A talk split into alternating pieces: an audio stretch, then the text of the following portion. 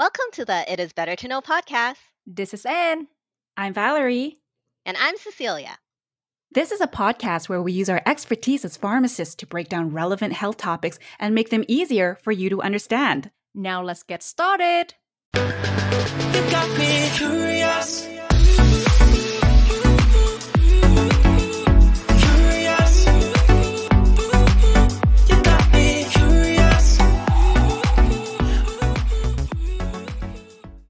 What's going on, our beautiful friends? Thank you for joining us for another episode of It Is Better to Know with myself, Cecilia, and my beautiful and talented co hosts, Anne and Valerie.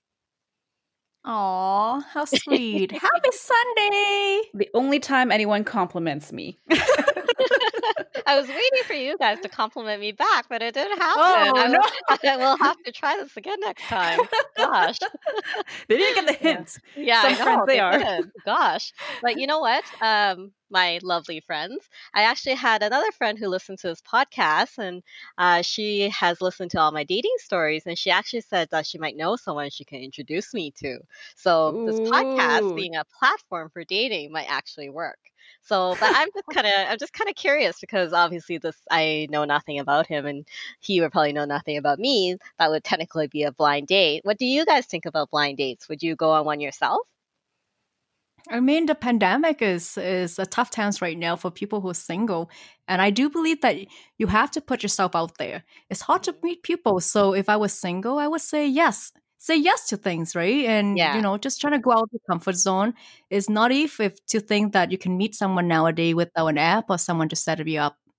Yes, and I actually have a story about my first and only blind date, but uh, I'll tell you guys at the end, so you have Oh to have to wait for that. Um, I think before we move on to today's mindless chatter segment about blind dates, we can we can talk about our health topic for this episode because this is again this is very important and it's very relatable to a lot of people today because it's about mask wearing. So, have you guys heard of the term maskne?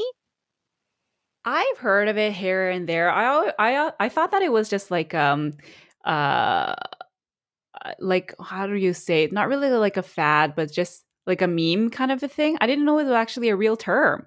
It but is yeah, definitely it is real a new term that's been coined since the COVID pandemic started.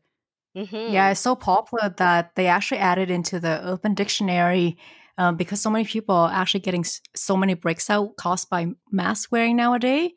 And I mean, wearing a mask is the best way to reduce the spread of COVID. And now, you know, most of us should be used to that by now. It's like our new normal. And it, I'm pretty sure it's going to be that way for at least another half a year, at least, or another year.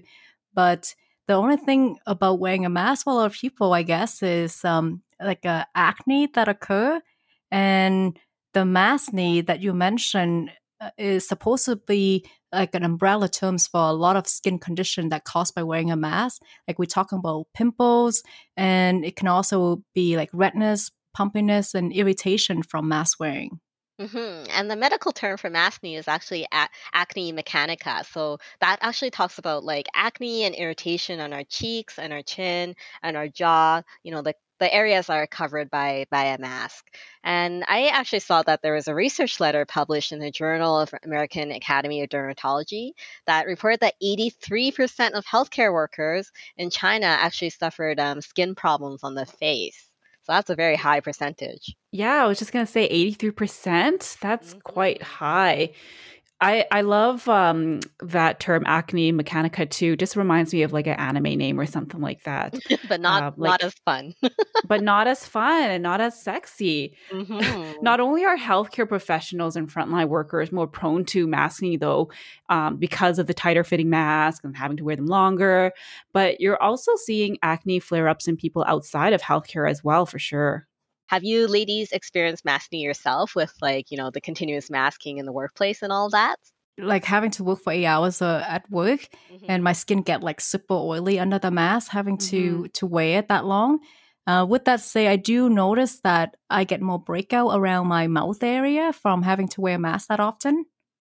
Me personally, though, I think I've been fairly lucky. I, I do remember seeing like a a, a, couple of pimples here or there around the chin area, but it's it's a lot of oiliness because it is just cooking my face. The mask is cooking my face for the eight hours in a day. But um, anyhow, you you know, in Asia though, it's actually quite common even before the pandemic to wear masks.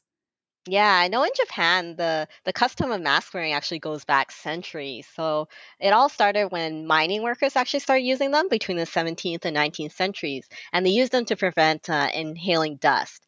And then in the 20th century, the Japanese actually thought that masks were unattractive, but they were persuaded to wear them because um, of the Spanish flu. And the Spanish flu actually, you know, as you you guys probably know, it killed millions of people around the world. But people started realizing how infectious the flu was, and then they started wearing masks, which seemed to actually help reduce the spread of it. It's interesting because mask wearing was actually widespread in the US during the Spanish flu pandemic. But now it's quite contrast, or it's quite uh, the the opposite with the anti-maskers, isn't it? hmm And with the SARS and MERS outbreaks, the practice of wearing masks became even more commonplace in Asia. So it's really interesting to see how mask wearing has evolved over time.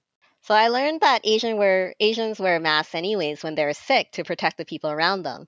So people in China and Korea actually wear masks to protect them from the poor air quality as well. So wearing a mask is actually even considered stylish in Asia we also know too that the the Japanese are definitely more quote unquote group minded, right? So um, they probably felt like it was their civic duty to protect others.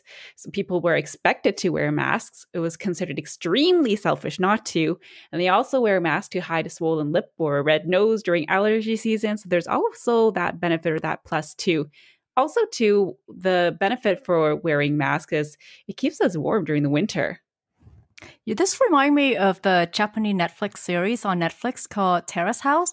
The girls they actually wear masks not because of has anything to do physical health related, but they wear it because they don't feel like wearing makeup or they just don't want to be harassed by males when taking a train. So that's quite interesting to learn.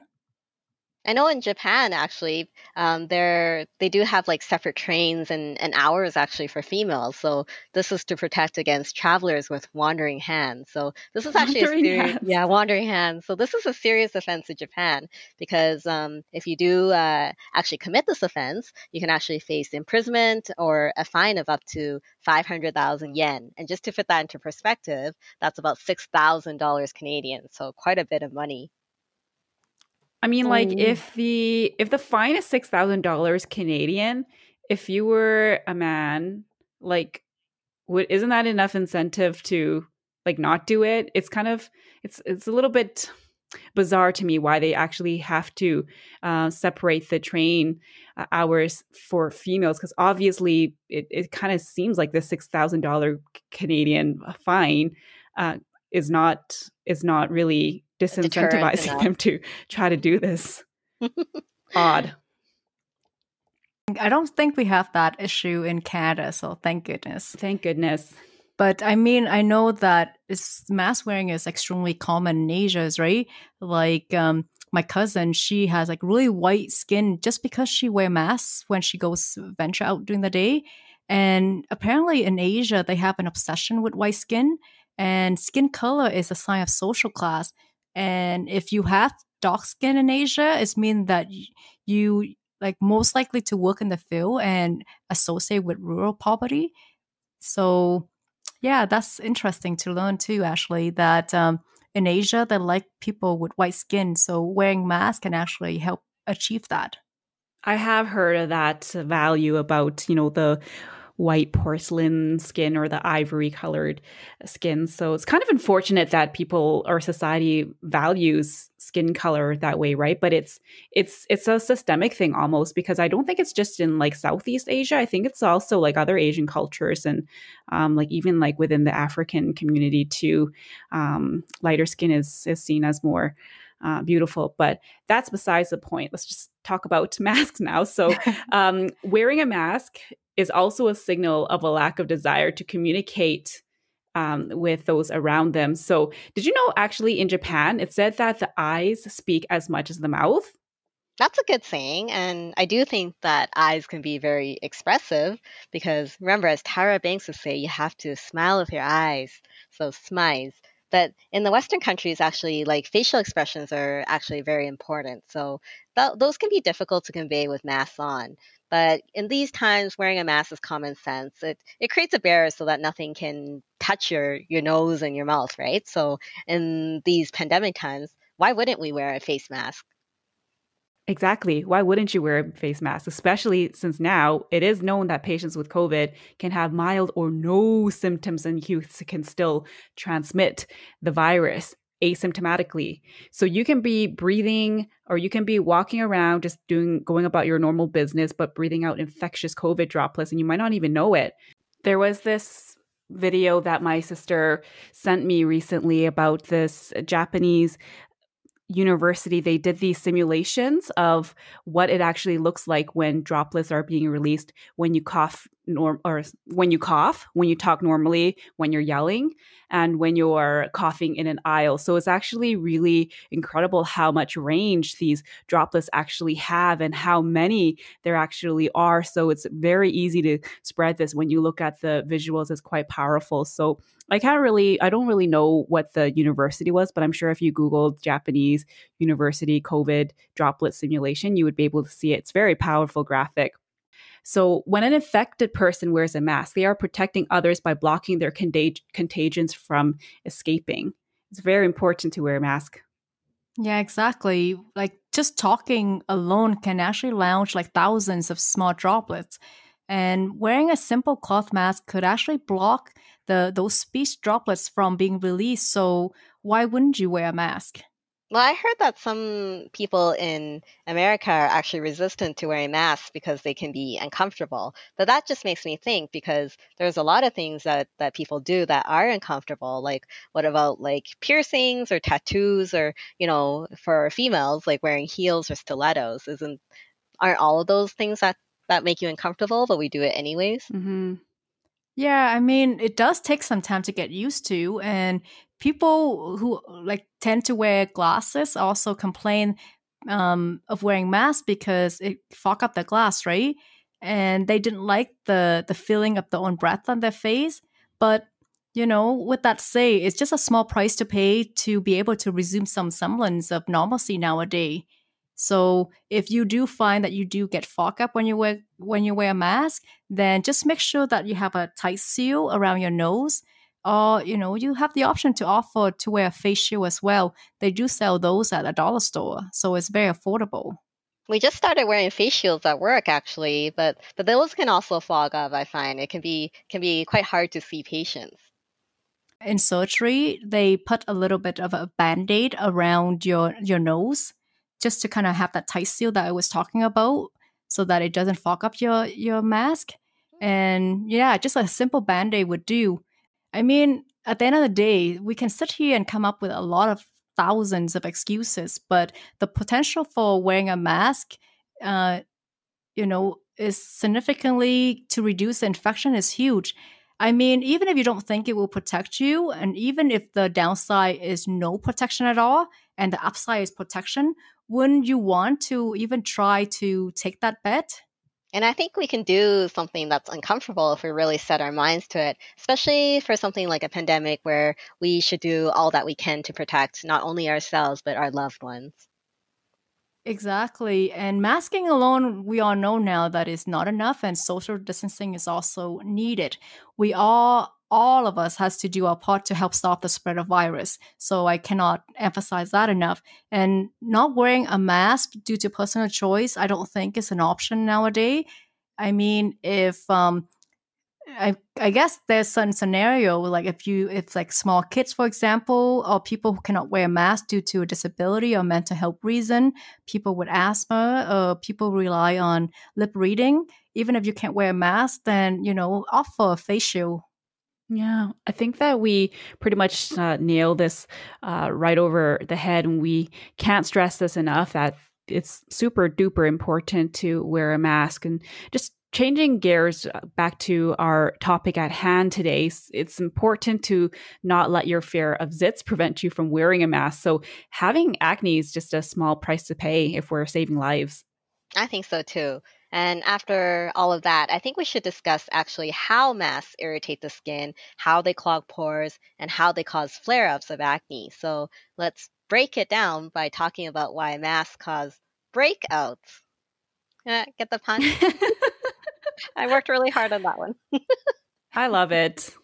Okay. Well, first of all, so let's talk about this. So when you wear a mask, it can, like Anne said, it blocks your breath underneath the mask, so that makes it uh, makes your skin kind of that warm and moist environment, which is perfect for bacteria to grow. So your your pores can get clogged and and can become pimples or acne cysts. And sometimes it can actually lead to um, folliculitis, which is when bacteria or yeast actually infect the hair follicles themselves.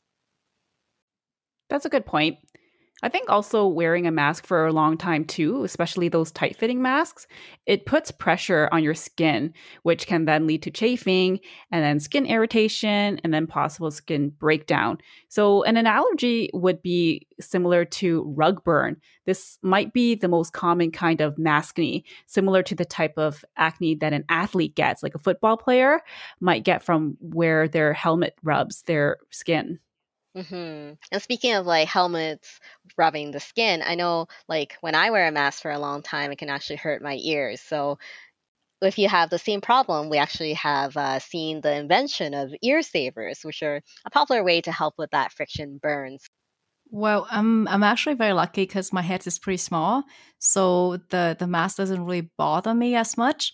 Now, I mean, I do hear a lot of people do complain that wearing the mask for that long of time, especially at work, does cause friction burns on the back of the ears. And um, one recommendations, I guess, would be if you if if that happened to you, you should try to put some Vaseline uh, before putting on the mask. Now, if your your skin is still sensitive, what you could consider is that maybe try a different type of mask, the one that you can tie, um, or maybe wear a new mask each day so that the the fat like the elasticity doesn't get irritated.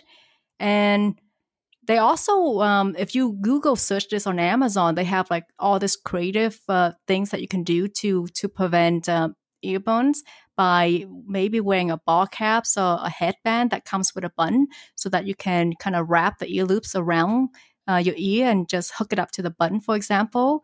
And if if you if you don't want to do that, I guess yeah, you can also try to search for e savers to to take the pressure off your ear too. And I that would be another Yeah.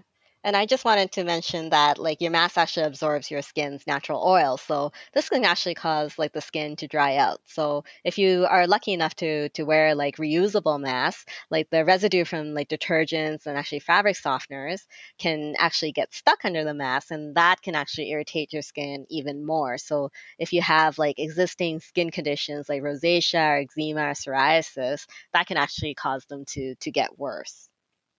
So, unfortunately, despite news of the COVID vaccine, we'll probably have to continue wearing a mask in public for, for quite a long time for the foreseeable future. So, I know for some people, maskne is actually quite a difficult thing to avoid. So, it's a real problem in this time. Well, why don't we discuss then how we can actually prevent maskne from popping up in the first place? Because prevention is always better than a cure. Okay, so that's true. what are some of your guys' favorite tips to reduce your chances of maskne? I find that the main reason that people might experience skin ir- irritation is because their mask isn't the right type of fabric or for their skin type. So the main thing is that it's important to choose the right mask. I agree with that. And according to the CDC, the surgical masks and N95s should actually be reserved for healthcare workers, right? So the public should actually wear cloth masks. And they found that actually from studies that scarves and bandanas were not effective. So they were the least effective out of all the different types of masks.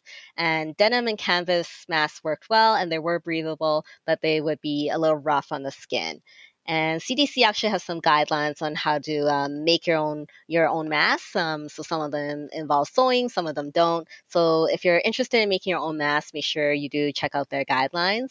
And if you're not, and if you're lazy like I am, I don't have the patience or the skills to make my own mask. A lot of them, uh, a lot of places and stores actually have cloth masks that are available for sale right now. I know you mentioned that the CDC recommends saving N95 masks for healthcare workers, but I do do recommend that you know people who have compromised immune system, I think they should stick with the surgical or medical grade mask where the level protection may be higher. Um, now, with that say, if you whatever mask that you wear in general, just make sure that the mask fits uh, snugly but not too tight. You want a snug fit across your nose, on the side, and under your chin. Uh, that's the main thing that you look for when you wear a mask. I think the important thing too is just to make sure that your mask fits your face well and it's comfortable. Because if it's too tight, it can also irritate the skin. If it's too loose, it's more likely to move around and cause chafing, which again, as we know, leads to acne. You're also more likely to adjust a poorly fitting mask. And that also increases your exposure, uh, your chances of um, getting any COVID droplets that might be on the mask and transferring them onto your hands. And that's one thing that we're trying to do here is just to avoid touching our face and touching our masks to prevent COVID from from spreading. Yeah, it's, it's easier say than than than done because it's it's like a, a habit that's hard to break. I I believe in my case too. So the best thing that you could uh, do when you're choosing wearing a mask is pick a silk. Silk will be your best bet because it glides easily across your face and it's also decreased the amount of frictions between your face and the mask. Now, worst case scenario, if you cannot find silk, cotton is uh, another good choice uh, to find for mask. And like you said, they they're they don't create fr- friction against your skin. So for silk and cotton, they're actually like very lightweight fabric. So if you uh, do wear masks that are made of silk and cotton, that's probably like a, a good bet to prevent breakouts. So these type of masks provide like a good balance of protection and also like breathability as well. I also wanted to just mention as well don't forget to wash your mask before you wear it for the first time and wash it frequently so that dirt and bacteria doesn't build up on the fabric or get transferred to your face. You can wash a cloth mask in a washing machine or by hand. Both ways you can also employ. Um, basically, you just want to remove the germs and other particles just to be sure. And uh, a couple of other tips too that you could do is just follow the washing instructions on each mask because it can be different depending on the material it's made out of. And the other thing too is that you want to wash the mask in hot water unless the instructions state otherwise you can also just remember to reshape the mask after it's washed so that it retains its um, its shape. And if a mask is no longer fitting snugly and comfortably, it's probably time to let it go because it means that it's not that protective anymore. Yeah, I want to chime in that be careful about what kind of detergent you use when you wash your mask because sometimes people can get a lot of skin irritations from using the scented detergent. And so make sure that when you wash it, use like an unscented hypoallergenic laundry detergent. Bleach also can irritate your face. So, yeah, be careful. Don't use bleach when you wash your mask in general. And in general, just give it an extra rinse to remove anything that could irritate your skin. Wash your mask after each use, as dirt and oil can become a breeding ground for bacteria from your nose and your mouth. And uh, just as another tip, just treat your mask like underwear. Wash it, wash it after each use. I don't know if everyone does that. I've heard some pretty gross stories about underwear. Okay, out. then don't treat it like an underwear. if you are wearing it for more than one day, don't treat it like underwear. Wash it every day it is very important to wash your mask every day, especially for for like cloth masks. So make sure you wash your fabric mask after every use and let it dry completely. And I think it's also important to invest in multiple masks. So when you have one on hand in case you you need a fresh one, you always have something to turn to. So you always have a mask in case you you need to run out on on the spot.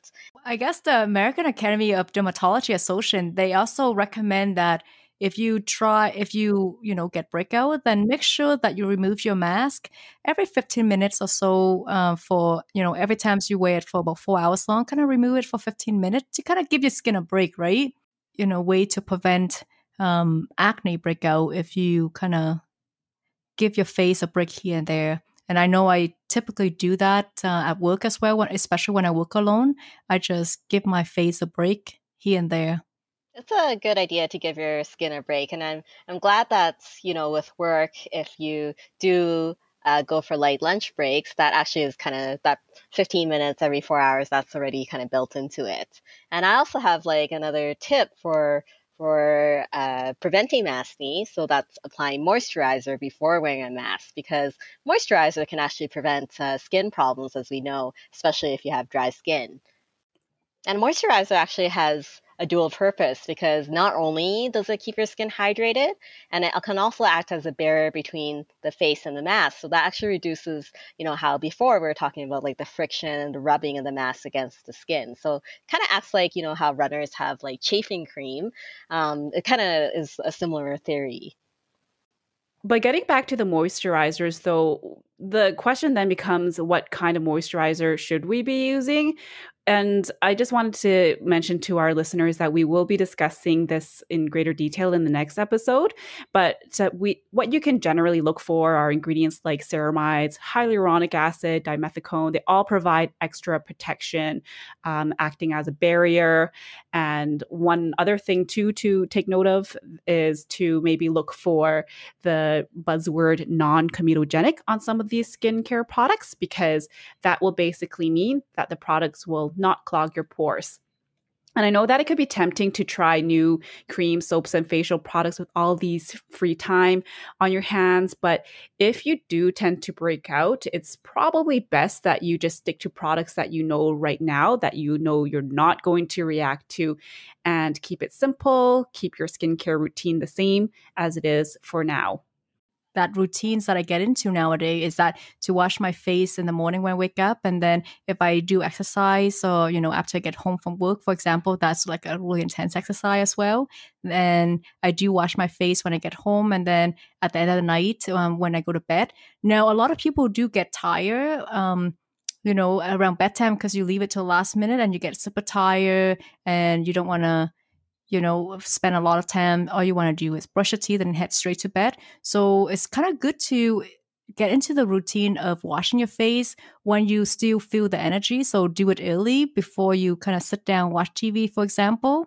And if you leave it until you're so tired, you're going to be so lazy and not want to do it me personally i i'm not sure what you mean so for for me washing my face i will i usually don't actually use cleansers i actually use like this face cloth and then i i, I wash my face that way like morning and night so just but with water? It's actually very uh, seldom that I actually use cleansers or toners on my face. It's just mostly just the uh, mechanical cleaning with the cloth, as well as moisturizers and the occasional toner. Your own natural. Very nice. No, it's just uh, I I felt like when Anne was talking about do washing your face uh, be, when you still have energy otherwise you're just going to want to pass out on the, be- the bed i feel like she was personally attacking me with her angry eyebrows no, yes. I, with her asian microbladed yeah but yeah what about you cecilia I actually I only use cleanser at night because uh, I want to use it to wash off like any product that I have on my face, and then in the mornings I actually just wash my face with just water. So I I'm not too complicated. Like I don't have like a huge routine or anything. I just like to keep it simple.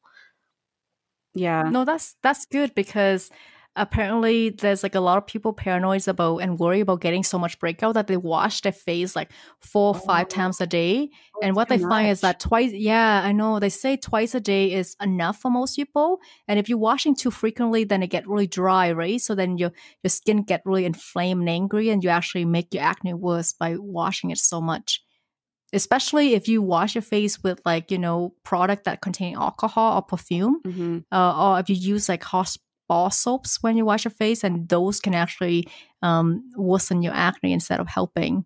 So be careful on that too.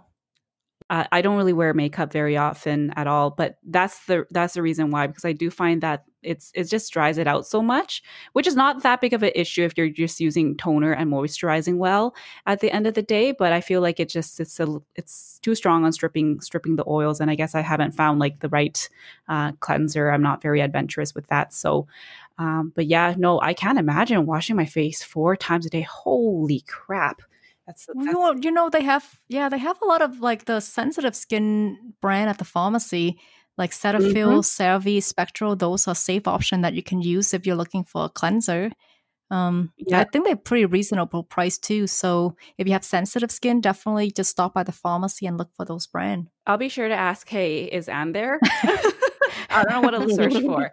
But no, I, I definitely hear you. My sisters, they do use those brands like Cetaphil, Cetaphil CeraVe as well uh, for cleansing, and they they love it. They say it works really well for them. They have like more sensitive skin too. So, but you know what wins out at the end of the day is like laziness. That just beats trumps everything else. So, but no, I think I've been pretty lucky uh, my whole life with uh, it, with my skin in general that it's it's fairly low maintenance and I don't really bother it too much with like makeup and things. So I, there's no need to um, use the cleansers that often, um, really. Although that is part of one of one of the things that I wanted to to get better at is having a better skincare routine. Um, part of my ongoing New Year's resolution for the past many years. Well, they say well they say less is more, right? So your skin is yeah, your skin is pretty nice. So if it's if you don't have to do anything and you still have that nice skin, then don't touch it. Like mm, you're doing something like, right. Um, if it's not broken, don't fix it. Yeah. Right? That's what they say. And I mean, if you find that you trying out new skin products and afterward your skin is like really tight after you wash your face, then potentially maybe that product is might be too harsh for your skin. And so yeah, you probably don't want to stick with that product if if your skin really feel tight after you wash it actually ha- like i noticed that the residue actually from from the makeup actually also soils the mask as well. So when you take it off you're kind of it's kind of gross because you see all this uh, residue there. So have you ladies ever noticed that when you um, started i guess wearing a mask? And have you actually started i know valerie said that she doesn't usually wear much makeup anyways but for you anne have you started wearing less makeup when the whole mask wearing oh. came out I don't know. It's like a vicious cycle. It's like because I get so many breakout, and oh. I know they say, oh. okay, you know, don't wear a mask. No one's gonna see your face underneath your mask. But it's like those time, you know, when you take off your mask for that 15 minute break or so, you want to look you, beautiful you want to look good, right? so you for the 15 I'm, minutes. Yeah. I don't want to scare the patients, right? And all of a sudden, boo. like, what's happening? What's happening? You put your mask on. yeah. yeah, sometimes mystery is kind of nice, right? But yeah, with that say, they say like don't wear foundation, concealer, and blush because they can clog up your pores and irritate your skin. But it's hard, you know, it's easier said than done because everyone wants to look good. So, I mean, I do spot treats in, in a sense. So I just like dab it on with the concealer. Um, and I do notice when I take off the mask, the like the ma- the makeup got onto the mask, and you know my face still look gross in a sense. So I might as well not wear makeup. It's just like a vicious cycle in your head, thinking that you know right. wearing makeup will make you look nice, and then but all those makeup get transferred over to the mask. So in the end, I still look scary when I take off my mask. So I don't think it helps very much. well, I don't think you look scary. I think it's just in in your head. I think you're being a little bit more critical of yourself than you need to be.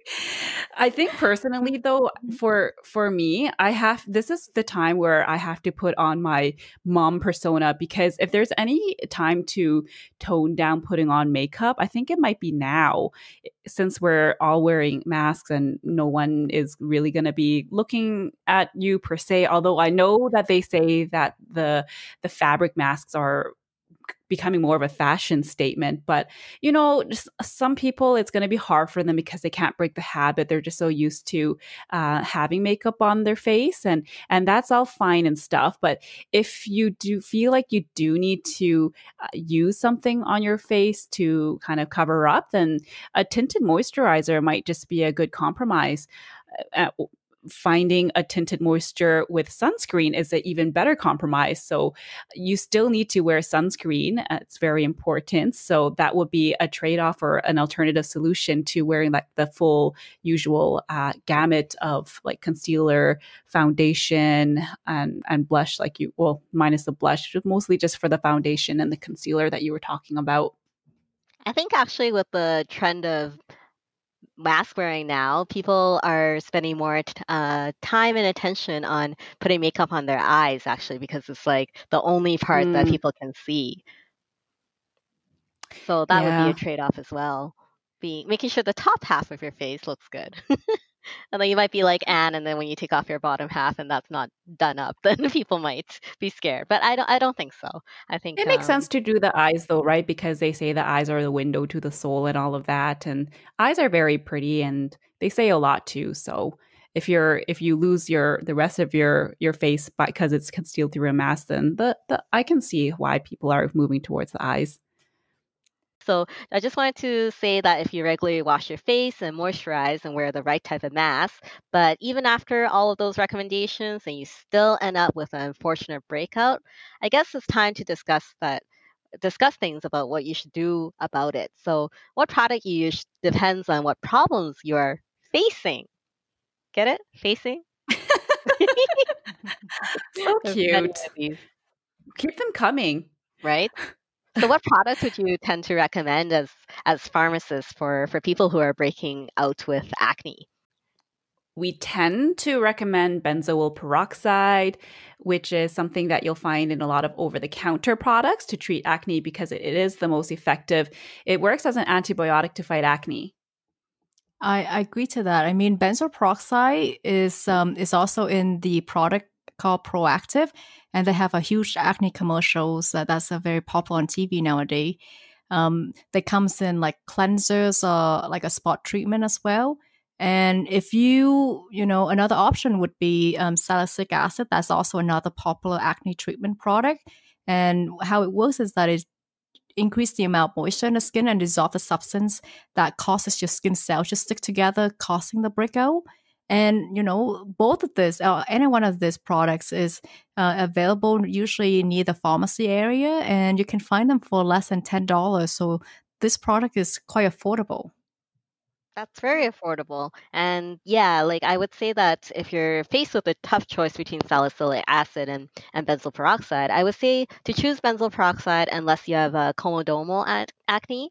And those look like flesh colored bumps on the skin. And this is more commonly or colloquially known as blackheads or whiteheads. Yeah, I mean, acne happens, right? And although wearing a mask could be frustrating, um, and if you do get acne from mask, then you know after all this saying done, if benzo ben, um, benzoyl peroxide acid is not helping, then you know you could also go to the doctor and get a stronger acne cream. Um, to me, um, I find that the prescription Benzaclin is the most effective for me, especially when you feel something boiling underneath. And the moment you feel that, just definitely put a spot treatment on. It will uh, put a stop to it. Otherwise, it's going to take a long time for you to to clear up. Now, nowadays with the pandemic, a lot of people are kind of lazy to go to the doctor and get a prescription. Um, so it's kind of like a vicious cycle. You want to wear your mask to cover it, and then you get acne breakout because of it, then another alternative that you could do is you could buy those um, hydrocolloidal acne uh, pimple patch.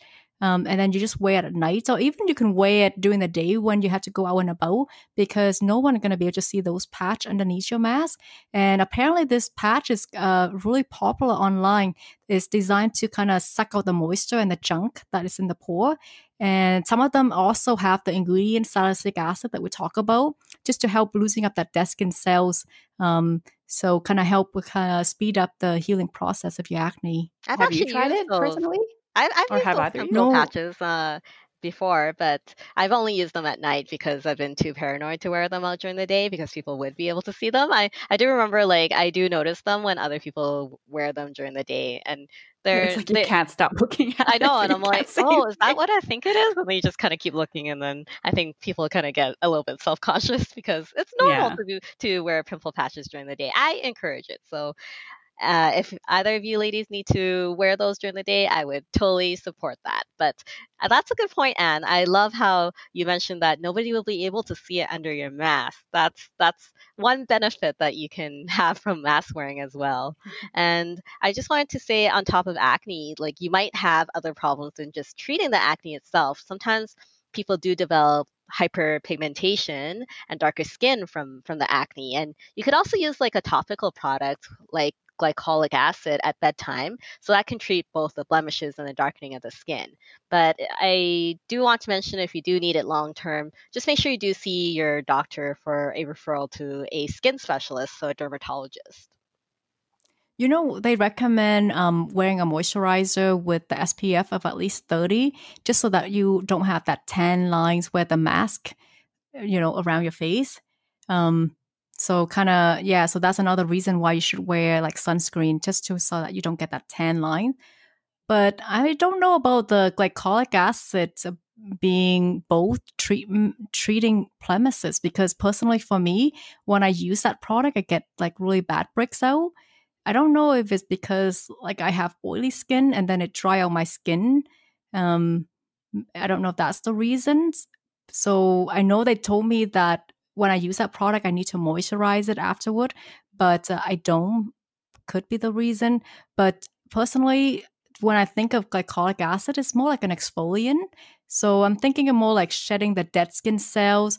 I thought it's more like a treatment for dark spot because it's quite drying. I didn't actually know that it actually um, can actually help with blemishes because it didn't do that for me. Mm-hmm. Okay. And I know glycolic acid peels, they can actually help improve the, the appearance of blemishes and scarring as well. But personally, I have nothing to comment because I've never tried it myself. And, uh, you know, if you do have any sort of like redness and swelling after taking your mask off, you can also try like icing the skin for, for a few times, for a few minutes at a time with any, some ice cubes in a bag or a bag of frozen peas, but just make sure you do buffer it with a paper towel.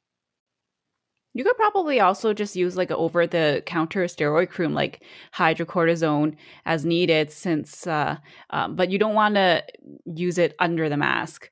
That's right because that can actually intensify the delivery like we talked about before. Uh, other thing that I wanted to mention is that if you have more of a rash on the face or if it's very itchy, that actually might not be acne or maskne. It could be something called contact dermatitis because people can actually get this from different parts of the mask, so from the metal rubber part of the mask, and sometimes they can get this from certain types of fabrics or dyes. So if you do notice a rash or if it's very itchy and uh, it's very bothersome, make sure you do go see a doctor just to be sure of the diagnosis. Yeah, because I mean the the typical treatment for dermatitis is using a steroid. But if you do decide to use a steroid, make sure you dab and you don't like kind of splatter it on your face like a lotion because steroid in a sense can stoke the acne fire. So it can actually cause acne as well. And if you're not sure, you know, what's the cause of your skin breakout, then definitely pay a visit to a healthcare professional for the diagnosis and the proper treatment. Now, Oh my gosh. Have you guys seen Dr. Pimple? I have not. Mm-hmm. What's Dr. Pimple? What the? she is one of the. It's a she. She is. She has a. Yeah, she has like a show on TV and such. It's such a popular thing because it's so hard to when you get an acne, right? I don't know about you guys, but um, when I get an acne, it's so hard not to touch it. I know because most people they tend to want to squeeze it, right? I am guilty of that. I I would tend to pick at it and squeeze at it, which I know, I know it's bad and it leaves scars, but it's just so tempting. oh, now I learned this when I was listening to the podcast from Ben the Bachelor. He used um, one of the the needle that you use to kind of uh, measure your blood sugar. So like a box of Lancet at a pharmacy for like eight bucks. So what you do is you use like a clean needles to kind of poke the acne and then gently let the pus out. If you're ever in a tempting mood to kind of squeeze your acne, this way you do it gently. And then if you as well, just kind of pick one of those benzoyl peroxide acid and do a spot treatment on it afterward. That does wonder for the acne. That's a genius. So I would highly. Huh? That's a genius idea. It's very sterile. Very sterile and it's very cheap and affordable too. Like a box have a hundred of those Lancet in there. So it's like an episiotomy, but for a for a pimple instead. Because you're doing a true. controlled poke, right? So that you're not yes. actually letting it tear completely, eh, as if you were to poke it yourself with just your two fingertips. Nice, very very smart. I agree. Smart. So I, I I do buy myself a box of Lancet just for that purpose. Okay, so our bottom uh, line is we might be wearing masks for a very long time because of the pandemic. Yeah, they actually saying that we're probably going to be looking at wearing masks for another year. I mean, even if the vaccine start rolling out next year, it's very important that we keep wearing masks during the pandemic, just so that the case doesn't go up in numbers. Although I did see that we may actually be getting vaccines this month in Canada and in the UK, they're actually beginning to vaccinate. So hope is actually on the horizon. But just as a take home message, if you do have skin damage or breakouts that don't respond to benzoyl peroxide or other products and you have skincare changes, make sure you do uh, see your doctor for a prescription for a stronger product. And now, with all of that being said, let's hope that our tips actually help us all fight maskne if we ever do get faced with it, because we all do need to look good at the end of the day. I gotta be ready for any blind dates coming up, you know? Ooh, tell us more about that, actually. Well, I don't have anything concrete set in place with uh, the blind date that might may or may not be coming out, but I did want to tell a story because I have been on one blind date before, and I was actually quite proud of this because uh, my this was actually like just a very blind date because I did not know anything about this guy, and it's interesting because my so my mom had told me about this guy that my aunt wanted to set me up with, and she had given me his cell phone number. So it was all the ball was in my court, I guess.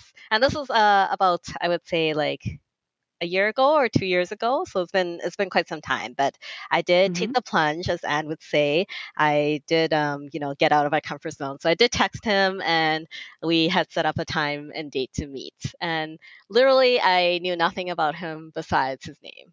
and uh, is a very very oh, much like, of a blind date wow. so that was quite uh, brave of me i would say and i guess the interesting thing is you don't even usually have a picture right? So at least you know what they look like so i'm literally walking in blind because i i, I knew he was asian and i knew his name and that was it but i was just looking for some asian guy but he was actually quite that smart. was also he, looking around. Yeah he was actually quite smart. He texted me. He's like are you like where whereabouts are you? And i was i was i had just parked my car. So I said, I'm walking up to, to the, we were meeting at bubble tea place. So I said, I'm walking up to it. So he was right outside the door. So we did meet and shake hands. But um, obviously, this was quite some time ago. So obviously, things didn't progress any um, any further. It was a very successful blind date. But you know what the scary thing is? I actually, um, when I was sitting and talking with this guy, I saw a group of people come into the same bubble tea cafe. And one of them was my friend. So oh. it was very, very oh. awkward. And uh, he, awkward. yeah, and this was a male friend, but uh, he, he, we're very like we're pretty close. So he saw me and he could tell that I was on a date. He uh, he didn't know it was a blind date, but he could tell that I was on a date, and he wanted to you know give me privacy. But I guess so. He suggested sitting at like a table that was quite far away. Like this is a bubble tea place. It's not that it's not that big, but. uh he said, "Oh, let's sit here." But I guess his group of friends was like, "No, this is right beside the door. It's cold because it, oh. it, was near oh. Christmas."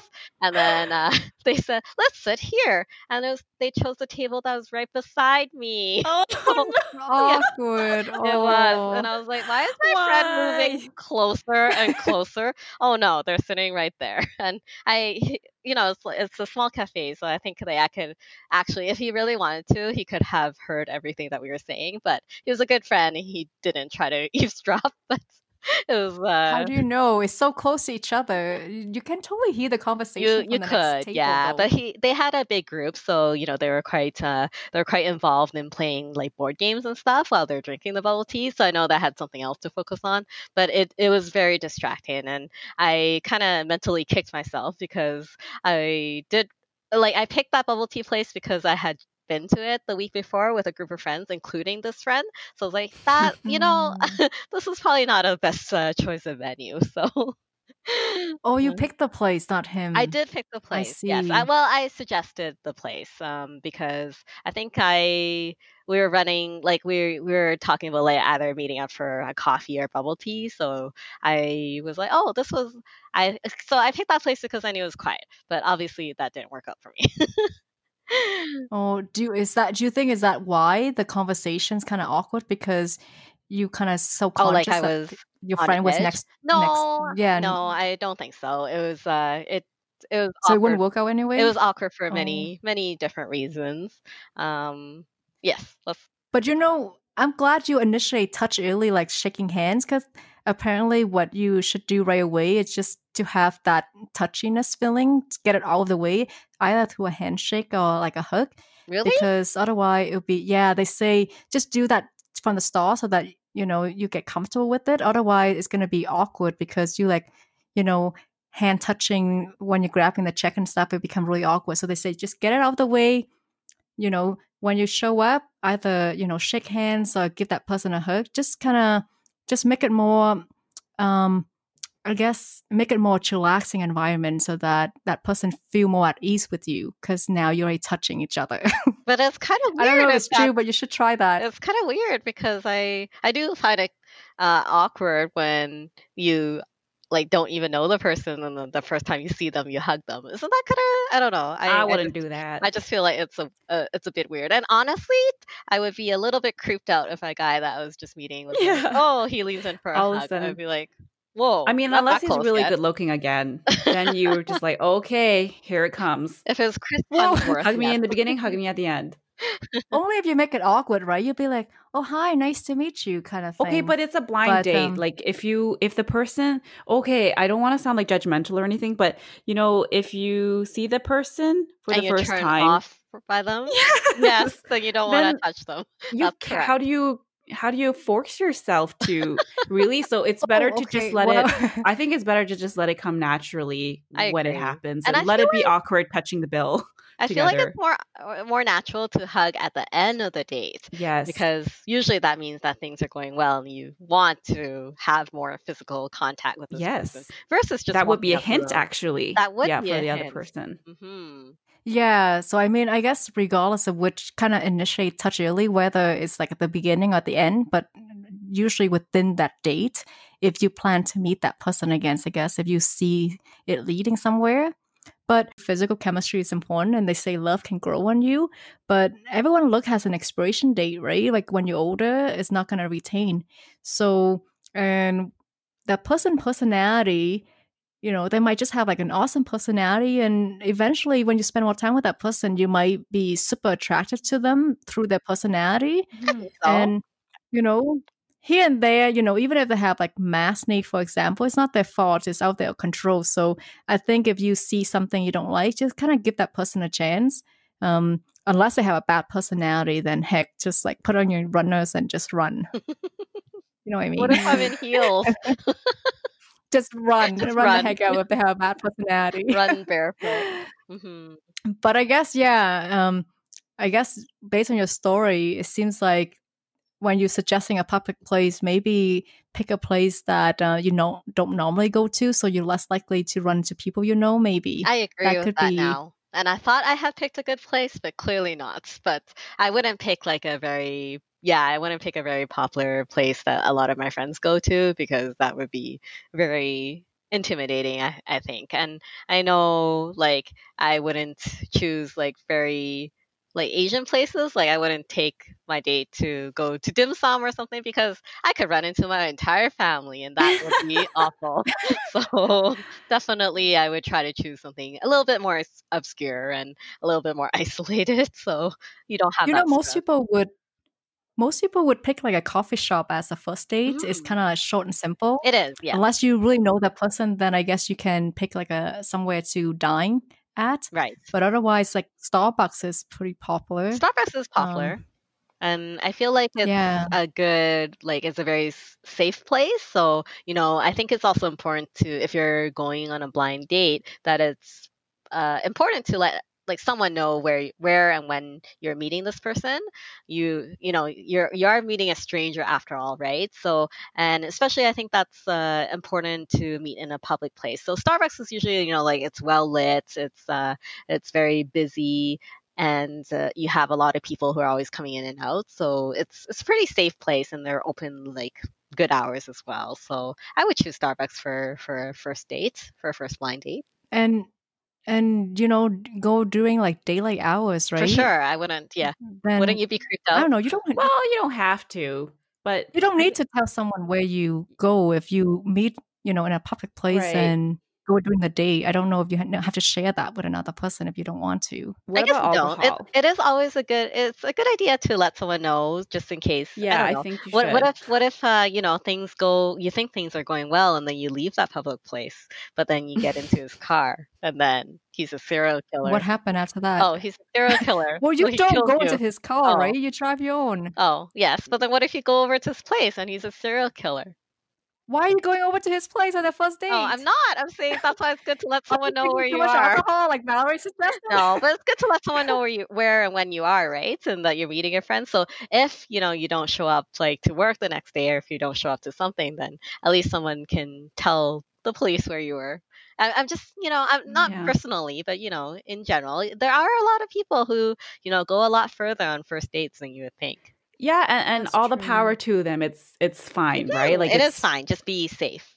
Yeah, just be safe. Like uh, these are all good especially if you have tips. yeah especially if you have um like you consume alcohol and could impair your judgment Mhm. and but they say like drunk man means whatever he say when he's drunk but i don't think that's true so don't believe whatever he say when you guys are drinking and kind of be careful and you don't want to be taking advantage of when you're not in your right state of mind especially if you're going to be drinking a lot during your date I agree with that. Yeah. Those are all good And- advice. hmm yeah and I don't think um you know it's it's not the end of the world if you know it doesn't work out because I saw this quote somewhere and I really liked it because you have to kiss a few frogs to find your prince charming, right? That's true. And guys do get super nervous on the first day.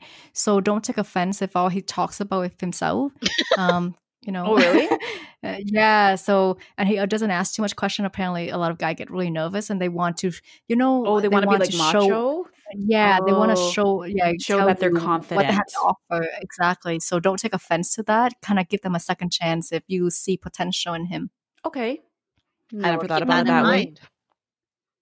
Yeah, and last tip of the day is um they say when you do go to a coffee shop, for example, they recommend not to sit opposite each other like a mirror because if there's silence and you don't have anything to talk about, you don't have anything to look except for each other, right? Mhm. Um, so in that sense, they say kind of try to sit, find a seat next to each other or adjacent to him. So if there's like an awkward silence, you kind of look around and observe the people around, and then find something to talk about after that. Mhm. I'm not sure if it's going to work for everybody, but that would be, um, you know, that could be a tip that you could think about on your next date.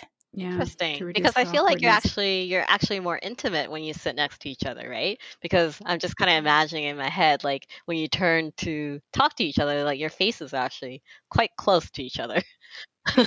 Yeah. so that could go either way. That could be too romantic. It could be very romantic. But like I say, No, no, like, which is good. you know, initiate touch early, right? So that's another way for you to get that, you know, touchy feely out of the way. yeah. And so then make it less awkward at the end of the day if you want to hook him or something. hmm Anne is full of good wisdom.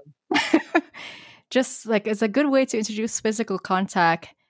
Early. So yeah, update us next time when your your friends um give you more information regarding the next blind date. Sounds good. I will. Well, I learned a lot about blind dates today. Catching on to my southern accent here. So we do have our next topic for next week lined up already, which is talking about dry skin and how to combat that. So tune in to find out more. See you next week and happy holidays to you all. Happy holidays. We know there are a lot of podcasts to choose from, and we want to thank you for listening. If you enjoy listening to our podcast, please share it with your family and friends, and follow us on Instagram at It Is Better to Know. Like always, we appreciate the likes and comments. Curious Music is performed by Bonsai Mammal, written by Andrew Southwell and Jimmy Harry.